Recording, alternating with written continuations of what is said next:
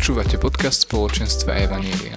Pomáhame ľuďom lepšie poznať Božie slovo svojou mysľou, naplno milovať Boha svojim životom a angažovať sa vo svete s milosťou a pravdou.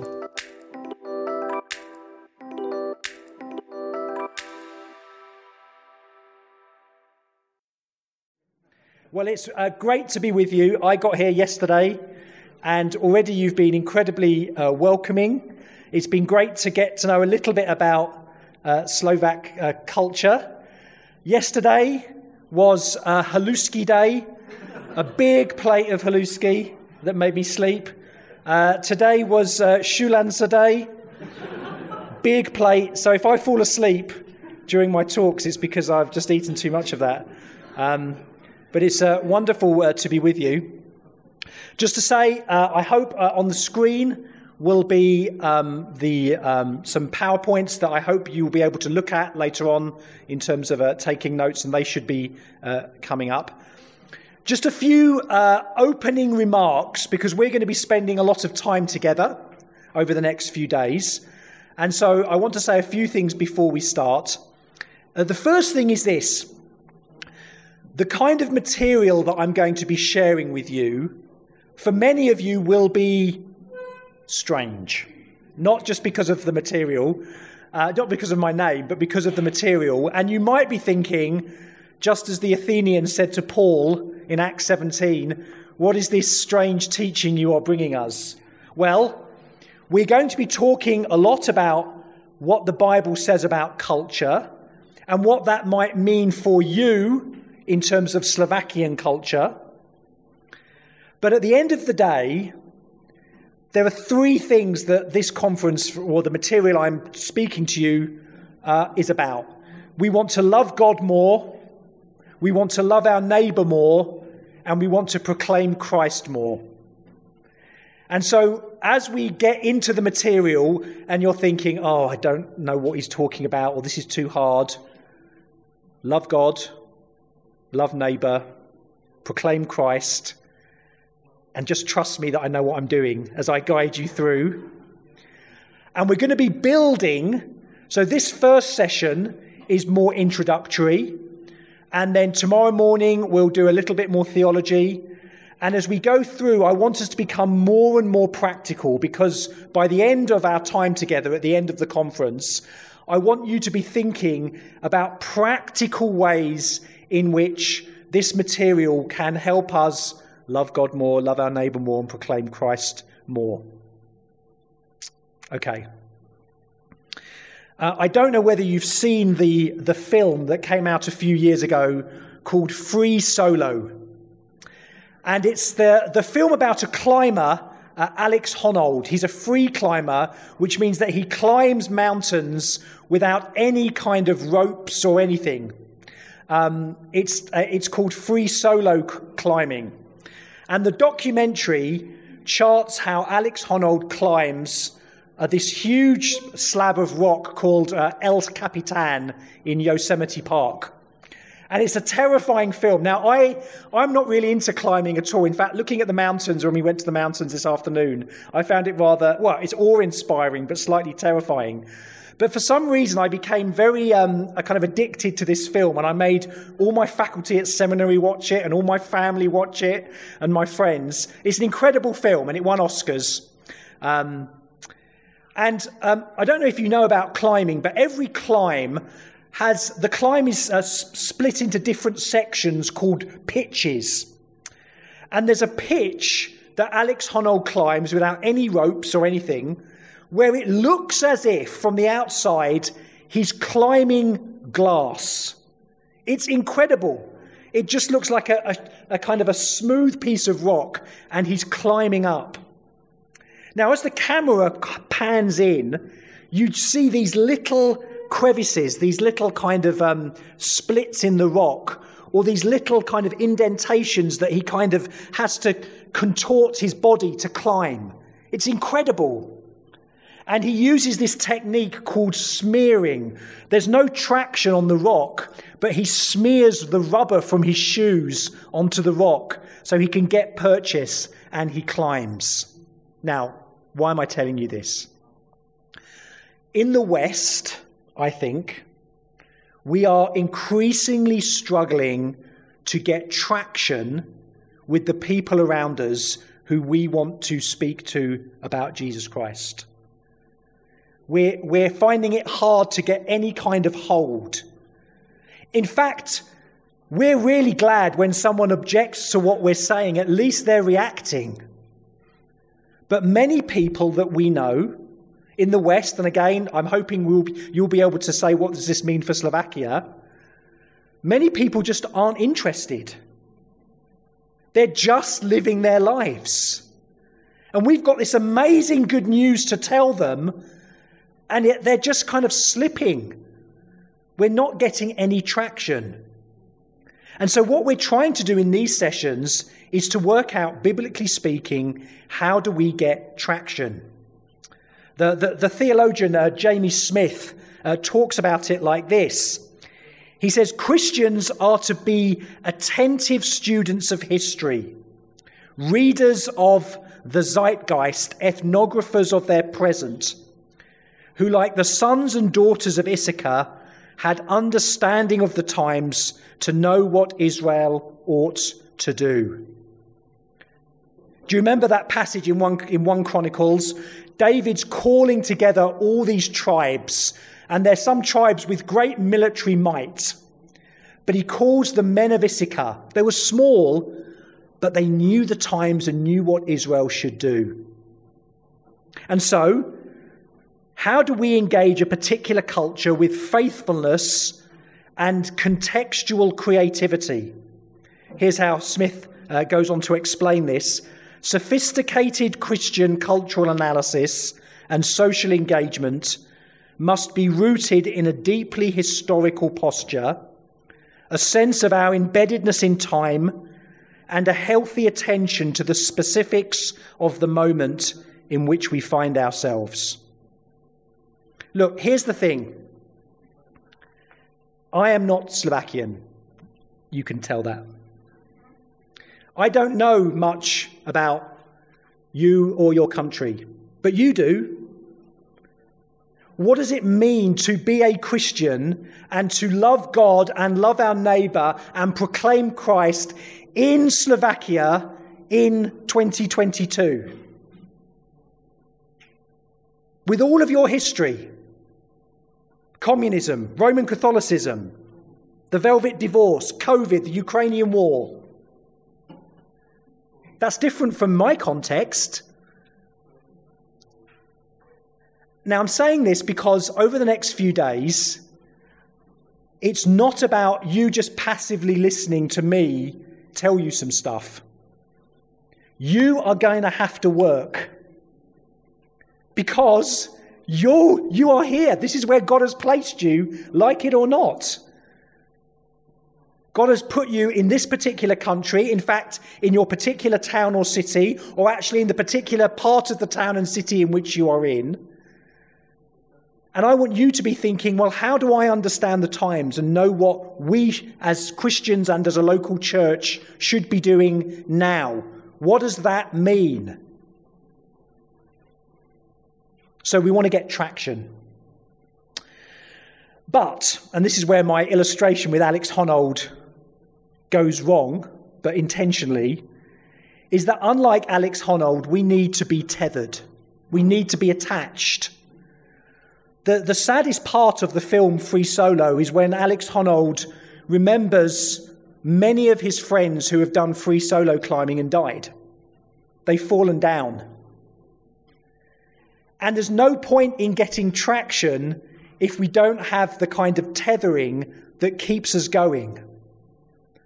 And we know that as Christians who believe in the Word of God, that in you, as the psalmist says, in your light do we see light. Now, here's what one writer, Christopher Watkins, says in a very um, helpful book called Thinking Through Creation. When we distill repeated patterns from the Bible, we're seeking to pay attention not only to what the Bible says in this passage or that, but how it presents every passage from Genesis to Revelation. Put another way, we read the Bible not only as a set of ideas and stories to think about, but a set of patterns and dispositions through which we can think about everything and through which we live the whole of life. To think about the Bible is to take its unfolding events as an object of our contemplation. To think through the Bible is to take up the patterns and moves of that story and use them as a grid for all of our understanding and living, finding in these patterns tools for shaping debates and solving problems far beyond their immediate concerns. It's when we start thinking and acting through the Bible in this way that we can provide genuinely fresh, distinctive, and, con- and constructive contributions to intellectual debate and social change.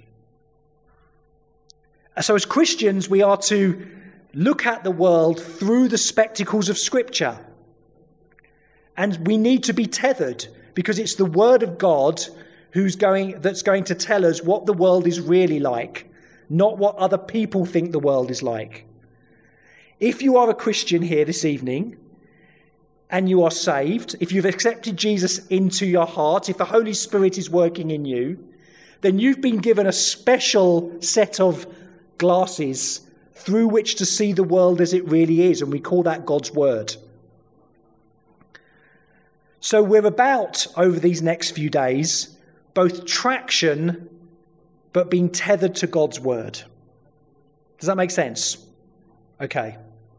So, this first session, I'm just going to lay out a little bit more, and again, I think some of this might be um, kind of uh, obvious to some of you, but maybe not to all of you why we need to engage with the world and the culture around us.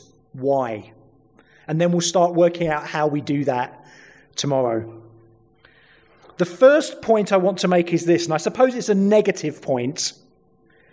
Engaging with our culture is inevitable. We are created located, finite, embodied beings. We come from a particular context. We have a particular shape in which we come from. And so, as one uh, uh, missiologist who we'll come on to in the next few days, J.H. Bavinck says, each time the gospel is preached in a different language to a different people, it has to transmute a variety of words, as it were, and give them new content. The gospel does not find anywhere in the world a ready language that fits completely and absolutely like a garment. If I'm English and I speak English, I think, wow, the gospel best fits to the English language. You might think the gospel fits best with the Slovak language. But the point is, and the wonderful thing about the way God has created the world, is that I do believe that linguistic diversity is not simply a curse at Babel, it's a wonderful thing. It glorifies God more to hear him praised in all kinds of different languages than just one. And there will be some words that you have in Slovak that are far more nuanced and sophisticated than in English, and vice versa. Praise God for that. But it means that the gospel is not at home in any one of those languages. Now, some of you who might be a little more philosophically minded, here's uh, Don Carson. Now, this I know it's late. You've travelled a long way. I'm going to read this quotation twice because it might be a little complicated. No truth which human beings may articulate can ever be articulated in a culture transcending way. But that does not mean that the truth thus articulated does not transcend culture. Good luck, interpreters at the back there. Let me read that again. Listen, very important.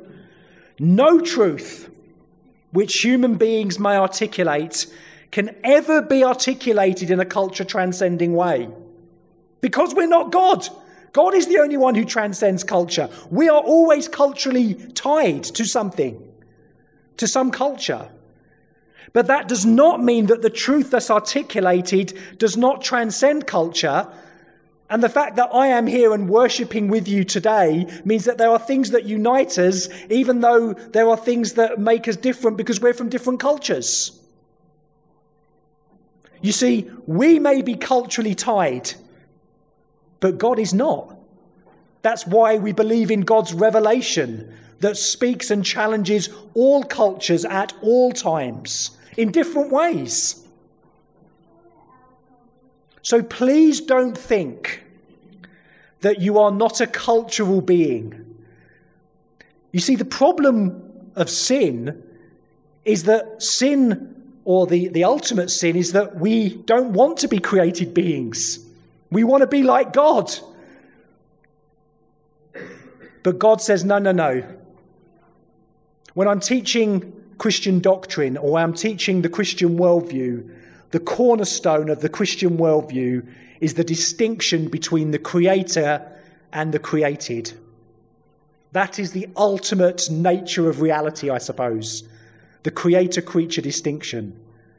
Friends, we are not God. We are creatures. And sometimes we need to recognize that more. And that means everything that we do has a particular cultural form. Now, put positively, faithful engagement with culture is mandated. And I'm going to give you some, some uh, reasons why. The first is this we want to engage culture, the world around us, because I would argue we are passionate about discipleship as followers of Jesus. We are people who consume culture around us. The book of 1 John, a wonderful book, we know it because it's very famous for talking about the love of God and some incredible concepts. But how does the book of 1 John finish? Beloved, keep yourselves from idols.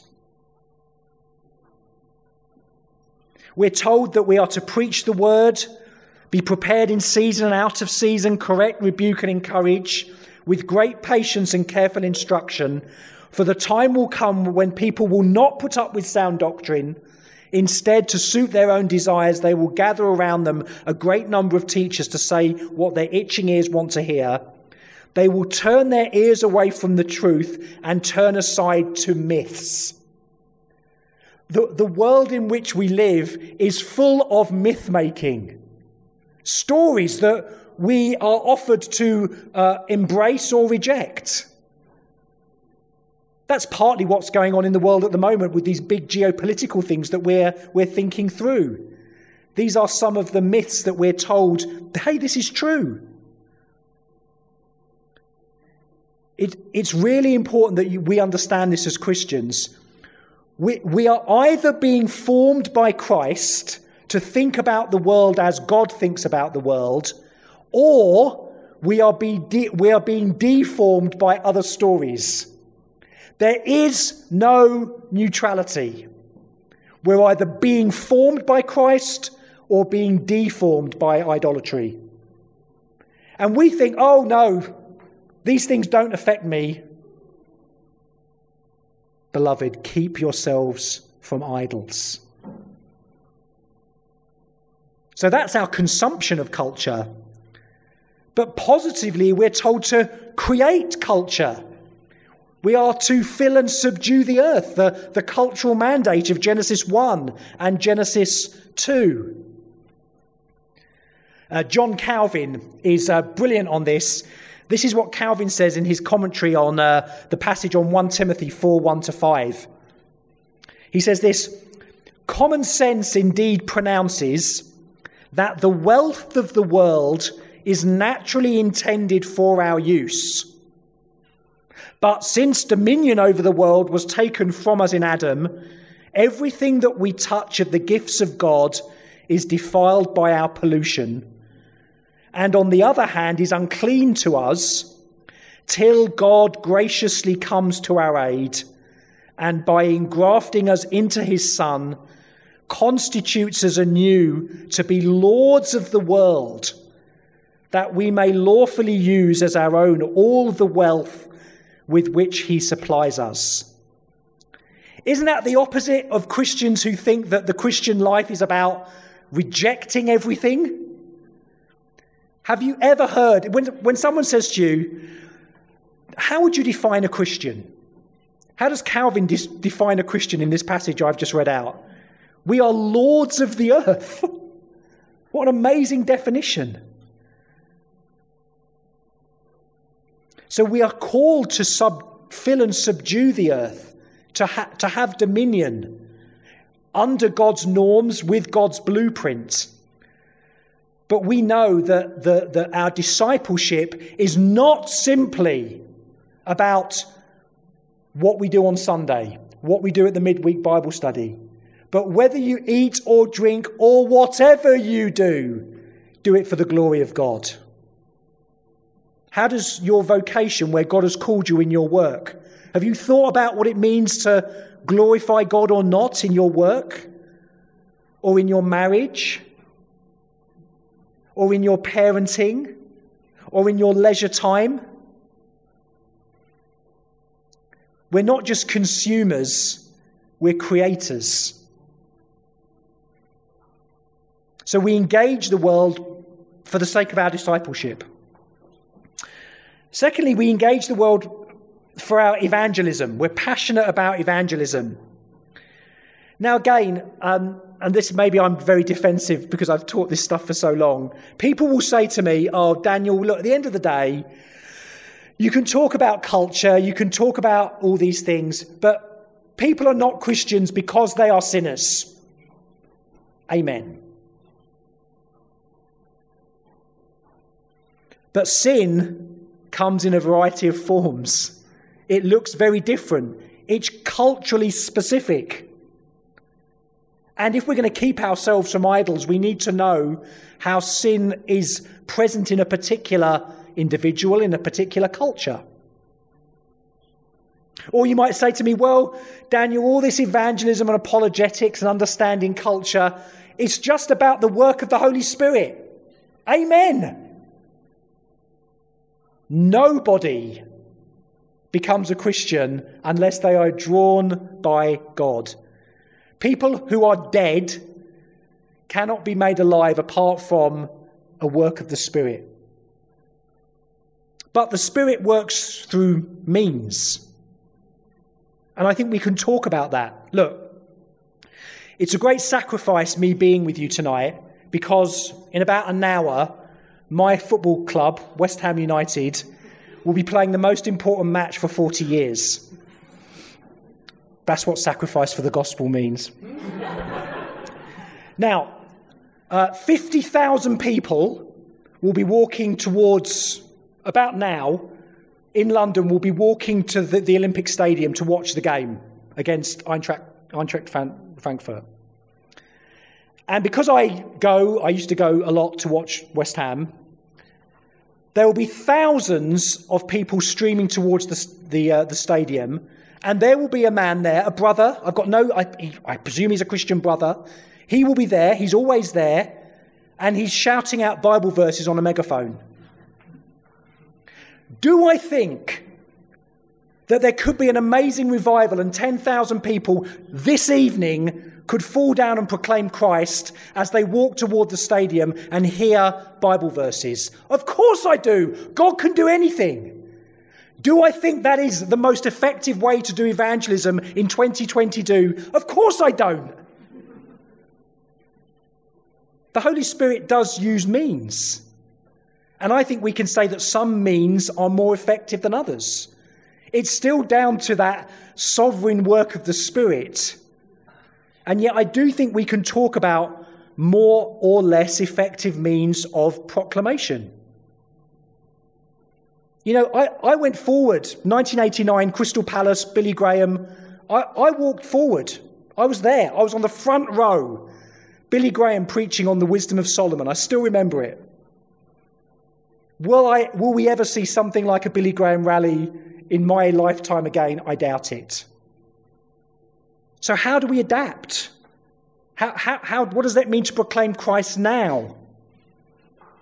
You see, all cultures have what are called, what sociologists call, a plausibility structure.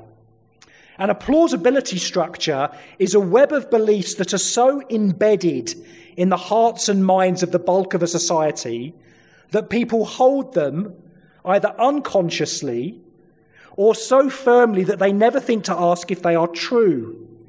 In short, a plausibility structure is the worldview of a society, the heart of a community. And one of the main functions of a plausibility structure is to provide the background of beliefs that make arguments easy or hard to accept. Look, in the UK, where I am, people are not Christian, and sometimes they're not Christian and they've never met a Christian. They just, the culture says Christianity is deeply implausible. And because of that, there are, there are barriers that we need to deal with.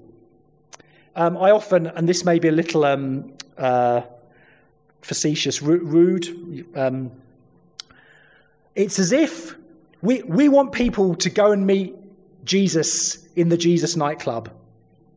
And there are these huge bouncers outside that are stopping us getting in, bodyguards. And each culture has different bodyguards that are stopping us getting there. Look, just for, and this is what, now this is where you have to start doing some work. So you're going to have to talk to someone near you.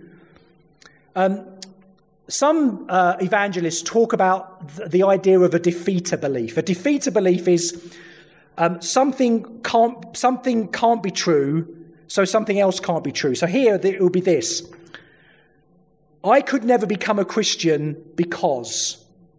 Now, I know what that what the answer would be in my particular context, or depends on who I'm talking to. For British university students, they have all kinds of reasons why they couldn't become a Christian. But I used to live in Leicester, which has a huge Bangladeshi population, and if I went to go and have my curry and I said, Why aren't you a Christian? the reasons they would give would be completely different to those university students. So, just for a, a minute or so, with the people around you, in the Slovakian context, the people who you know and minister to who don't believe in Christ, what would they say? Oh, Dan, I could never be a Christian because. What's the Slovakian answer? What do people say in groups just for a, few minutes? What would people say?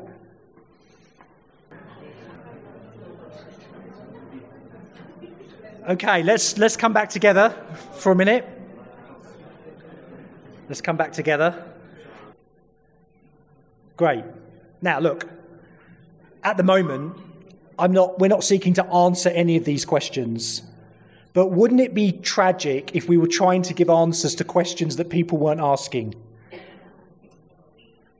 The, these, are the, these are the questions that, that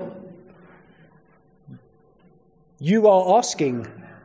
Um, and so at some point, they will have to be answered. Now, of course, the, the gospel is the answer, but the way that we, the way that defeater beliefs work is that you will never get to second base unless in some way you try to deal with these questions, because these are, these are these big bouncers, these bodyguards that stop people going any further.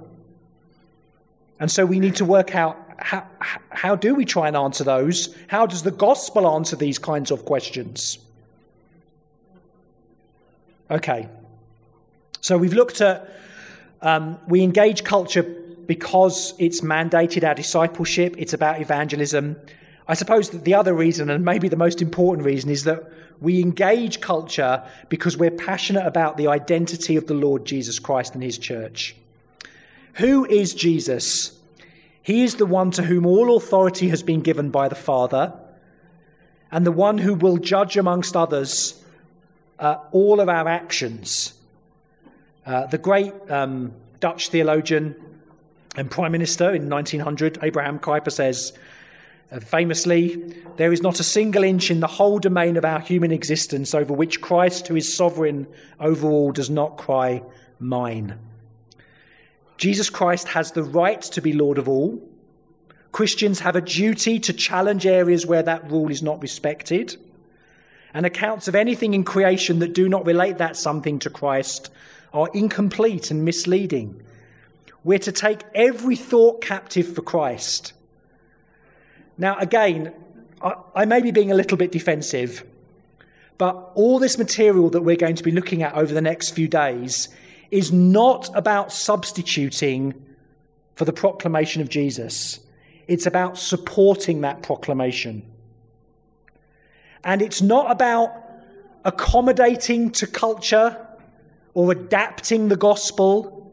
It's rather emancipating culture to the claims of Christ. That's what we're about. Because the public square is a battleground of the gods, and people will always fight for their gods and idols, their objects of worship. That's what we're going to be talking about. Now, before we close for tonight, just one more thing, one more little thing I want to cover. What do we engage? What kind of world do we find ourselves in at the moment? And here I'm going to be very general and say we're talking here about the West. So, the West, I include Slovakia, I include the UK with all of the various differences.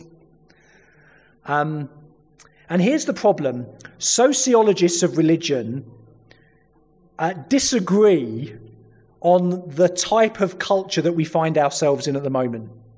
And I just want to give you two different uh, perspectives, and then this will get us ready for tomorrow, and we'll see what the Bible says about it. Um, the first is this, and this is a Catholic philosopher called Charles Taylor, who's been very influential. Um, if I said to you, what does it mean to that we live in a secular world, a secular world? I wonder what your answer would be. Some of you might think, well, we live in a secular world means that 50 years ago, more people were going to church, and now less people are going to church. That's, that's okay as a definition, I suppose, but it, it, it's very general. It doesn't really help as much. Maybe the fact that we live in a secular age means that there's a private realm, which is my religious belief, and there's a public realm. There's the sacred and secular divide. You may have heard of that. Okay, that's got some truth to it. But Taylor says this, and this is important to understand. He says the secular is not simply what we believe. It's not about belief, it's about believability. It's about the type of beliefs that we have and how we hold them. That's what it means to live in a secular age. 300 years ago, it was impossible to be an atheist in the West. You, it, no one would, would conceive of that. Now, there are so many different options of belief that people feel often pressured and it's that type of belief that Taylor says that's what it means to live in a, in a secular age. I'll give you uh, an, an example. If I said, right, I'm going to go and Google uh, where is, oh, I don't know, where's the best Shilanza in, uh, in Slovakia? I'll Google it. And I'm sure I'd get a lot of five star reviews for the best Shilanza. But I know that each one of those five star reviews would also have a one star review. Who do I believe? And Taylor says that's a bit like religious belief. There's so much pressure, people feel pressured, and as a result, when people do become a Christian, or when they become a Muslim, or whatever, the type of belief that, that they have is, is very different. Now, the point that Taylor's making here is that we can't just say, the Christians here, we, we, are, we are not secular. It's that we all live in this air. How are we faithful Christians in the particular cultural uh, state that we find ourselves in now? But Taylor does say one thing. He says, look, there's one way of viewing the world which has become dominant. And he calls it um, uh, exclusive humanism. And it's the, it's the belief that as a culture we've become disenchanted to transcendent experiences. Now, the problem with Taylor here is his Catholicism because he blames the Reformation for this. Um, I'm happy to have a longer conversation with you if anyone wants to discuss this. But he says, in his understanding, we've become um, immune to transcendent experiences. Um, in the words of the John Lennon song, Imagine, the, the, most popular view of the world is above us is only sky. Um, and Taylor says because of that, we've become disenchanted in the West, m- immune to these, this transcendence. Now, you may know people like that. You may have seen Slovakia over 5, 10, 20, 30 years. It describes those kinds of people who you know. But that's only one opinion. Let's contrast that with a guy called Rodney Stark. He's a church historian, he's an American. He's done a lot of studies of um, belief, and uh, he has a slightly different view. This is what he says Europe has not become disenchanted. Multitudes of Europeans believe in ghosts, lucky charms, occult healers, wizards, fortune tellers, hulderfolk, and a huge array of other aspects of that enchanted world that Taylor believes has long since vanished. Listen to this. What Charles Taylor really demonstrates is that from nowhere is one's vision of modern times so distorted as from the confines of the faculty lounge. Just for a minute, last little bit of group work tonight. Disenchantment, immune to transcendent experiences, or enchantment, people believe in all kinds of things, weird and wonderful things. The people who you minister to in Slovakia, are they disenchanted or are they enchanted? Just for a few moments and put their results on Slido. Enchanted or disenchanted? Eh, with the people that you know, what would you say about them? Discuss. Okay, let's come back together. So, uh, Slido, Slido has gone to bed early, so um, we're to do, we're to do it the old-fashioned way with a show of hands. Yeah. Who said um, that the people that who you know, who put? Let's go for um, who said disenchanted, disenchanted. Who said enchanted? Who said a bit of both? Okay, that's good. Right. I'm going to finish with one more uh, example here. Um, I, I, think the West at the moment, I think Taylor has some truth to it, and Stark has some truth. And uh, we, you can, um, there's a big study of understanding uh, unbelief in five con- uh, continents where it kind of shows that uh, there people who don't believe in God don't necessarily believe that their life is meaningless. People have all kinds of beliefs in all kinds of things. But where we are at the moment is this. Uh, there was a, a, book that was written by a British writer a few years ago called Julian Barnes. He's, a, he's an atheist. And it's a book called Nothing to Be Scared of. It's about dying. And I think the way that he starts the book is uh, a kind of a typical way of maybe the modern person in the West. That's a massive generalization, I know. But he starts the book like this I don't believe in God, but I miss him. I don't believe in God, but I miss him. And I think that is a great opportunity. And what we're going to be doing tomorrow as we engage from the text of Scripture is to show how that is a great opportunity for us.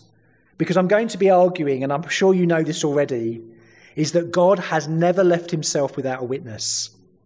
There are always opportunities to connect the gospel of Christ with every person if we believe that they are human and made in God's image. Maybe you think some of the people you know aren't human, but let's pretend that they are, yeah? There's always an opportunity, and we're going to work out how do we understand that theologically? What does the Bible say about human beings?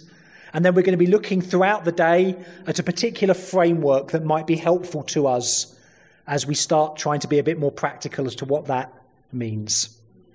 So I'm going to uh, finish there, and uh, we'll pick this up in the morning, get a good night's sleep because I'm going to have to do some hard work.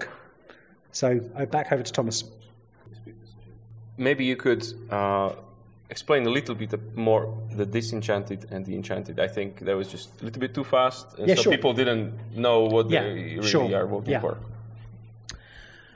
So, disenchantment would be the John Lennon version. Above us is only sky. That we have become immune to not just God, but to any kind of transcendent experience. Um, it would be what um, philosophers would call naturalism, that nature is all that there is. And Taylor says maybe that's been the, that's been the dominant worldview for a long time. And Stark says, no. All the evidence shows that people believe in all kinds of weird and wonderful things. It's not the Lord Jesus Christ and the triune God, but people believe in lots of things. Um, and again, the evidence would show this. So, again, let me just say a bit- about this. There's a, a survey that's been done called Understanding Unbelief, which does uh, interviewed people who say they don't believe anything in five continents, and Europe was included here. And um, he- here were some of the findings. Um, unbelief in God doesn't necessarily entail unbelief in other supernatural phenomena. Atheists and agnostics exhibit lower levels of supernatural belief than do wider populations. However, only minorities of atheists or agnostics appear to be thoroughgoing naturalists. Nature is all that there is. Another common supposition, that of the purposeless unbeliever, lacking anything to ascribe meaning to the universe, doesn't bear scrutiny. While atheists and agnostics are likely to affirm that the universe is ultimately meaningless, it still remains a minority view among unbelievers in all six countries. So I think it's just to say that when people say they don't believe in God or they don't believe in the transcendence, lots of unbelievers still say, My life's got meaning, my life's got purpose. And we're saying, Yeah, but you're not meant to. How do we work that out? So, what, what, what's going on there? How do we understand that in a way that's going to give us the traction that we need to speak to them about their need for Christ? That's what we're thinking about over these next few days. Thank you. Do you have any questions? No. Uh, so, a question about culture and how we are blind to it because it's our culture. Yes. And you were talking about culturally specific sins. So, is is there a way to, to see something which we are blind to because it's our culture? So we're blind to our cultural Oh, sins. Yeah, so I think, well, in, in terms of for Christians, this is why I think it's amazing to have the global church because when you're in something, it sometimes takes someone from a different culture to point something out, and that's how the global church can help each other. That's why we need to be, we should be welcoming, engaging with Christians all over the world uh, to try and um, understand ourselves more, because often we do have these cultural blind spots uh, that we that we think are gospel truth or we think are biblical and actually sometimes they might not be because because our culture is so tied to ourselves we sometimes find it difficult to see what is a cultural issue and what is a gospel issue. And that's where the global church can can help us. But the other point was simply that yeah all all cultures have a, at their heart a kind of a way of viewing the world and um, that affect the, the root of those ways of viewing the world affects the fruit. Now, I mean, I look, I don't have to tell you that. I imagine those of you who were living in a communist regime, it's different. I'm not even giving an evaluation on it. It's different then than it was now. I mean, that's, I mean, in some ways, all I'm saying is that there are ways of viewing the world that affect the way that we live and the way that people think about things, and those things are very per- pervasive. Um, and uh, I think in your situation, you have a really interesting like mix because you've got that communist history, you've got the Roman Catholicism, which we don't have in the UK, has not been a strong a stronger force. You've got nationalism, and what does that mean in terms of independence? All of these things have a particular form and a shape that make us who we are. And you're, you're Christians in that context. And so, what does it mean for the pe- What does it mean for people to be engaging with that particular chemistry? And that's uh, that's what what we're talking about. I mean, you know, as one writer says, ideas have legs. Yeah, the way that we think about the world, the roots of our uh, worldview affect the fruit root and fruit are kind of connected. And so that's how we come up with different cultures and different backgrounds and different beliefs and different things that we hope for and cherish and fear. Um, and that's where we need to do the hard work to say, what do those things mean where God has placed me now, which is you, in Slovakia? Not in Brussels, where I was speaking a few weeks ago, not in Newcastle, not in Melbourne, not in Bogota. I don't know why I came up with Bogota. But yeah, it's going to be the same things and different things. But we need to do the work. Thank you. Okay, is, um, is Richard Niebuhr's models of engaging Christ to culture still relevant? Uh, man, that's a, that's a nerdy theological question. Um, well, I'm happy to talk to that person afterwards. I would say um, you have to deal with it. It's been a very influential model. So, Richard Niebuhr was a liberal Protestant American who wrote a particular way of us engaging with culture, five different models. And I think it's helpful to a certain extent. I've got questions about it. But for the person who asked that question, rather than boring you all, come and see me afterwards. What was the other one? Um, yeah, this is a great question. Is there a Christian culture that is contra-culture to all the others, or is Christianity to be lived within a particular culture and be different everywhere? Great question. Um, there is such a thing as Christian culture, but there is no one Christian culture. Look, and I'll be saying this tomorrow. We, we worship a triune God where there is unity and there is diversity. Father, Son, Holy Spirit, one and many. We are not Muslims.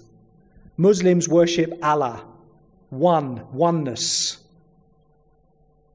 The Bible says we become like the gods that we worship. So we celebrate Christian unity one faith, one Lord, one baptism. But we also celebrate diversity diversity of culture, diversity of language. These are wonderful God given things. One and many. Muslims, if they are being consistent, if you worship oneness, the society you want to build for yourselves looks the same everywhere. That's what the Ummah is. That's what dhimmitude means. So, all I'm saying is that there is a distinctively Christian understanding of culture which says there are some things that are always going to be the same, and there are some cultural things that are going to be very different, and let's celebrate the diversity. But there's still going to be one pattern of sound teaching that the New Testament says. There's going to be one good, good deposit. There's going to be God's law and how we obey that. But the way that those things are we apply those things will be very different according to different cultures. And that's where missiologists do the work of understanding context. Um, so that, that would be my answer there. Um, there certainly is, you know, we, it, whether you eat or drink or whatever you do it for the glory of God. But that the way we understand that will be culturally specific according to our different cultures. Thank you. And the last one. Yes as we go down to have a beer, what okay. would be the question that we should be talking about over beer tonight? Oh, yeah, great question. Um, I I'd love you to be well. I'd love you to be starting to talk more about what, what this mean. What what does it mean to be engaging culture in Slovakia at the moment? I want you to talk about Slovakia, really, because that will get us re- ready for the material that we're going to be looking at and all of the little uh, nuances and, and, and differences. So I'd love you to be thinking, thinking about that. And really, the, the challenge from this evening will be that point that I made about the 1 John 5:21 passage. You are, we are either being formed by Christ or we're being deformed by other things. And have you really thought about that about your own life? I think many of us, and again, I, I say this to myself, we think that our Christianity is and our discipleship is what do I do on a Sunday? Do I serve enough in my church? Have I been to the Bible study and the prayer meeting? These are all essential things for the Christian to be engaged with. But what does it mean to be a Christian in my workplace, in my leisure choices, in my parenting? And I, I wonder whether we've done enough thinking about that. And as a result, we have this very narrow view when, as Calvin says, we are to fill and subdue the earth. We are to make disciples of all nations. And that is a bigger vision of the lordship of Jesus Christ. And maybe that's a challenge for you to think about those things. What does it mean? Um, and it's never too late to stop thinking about them. Um, there you go.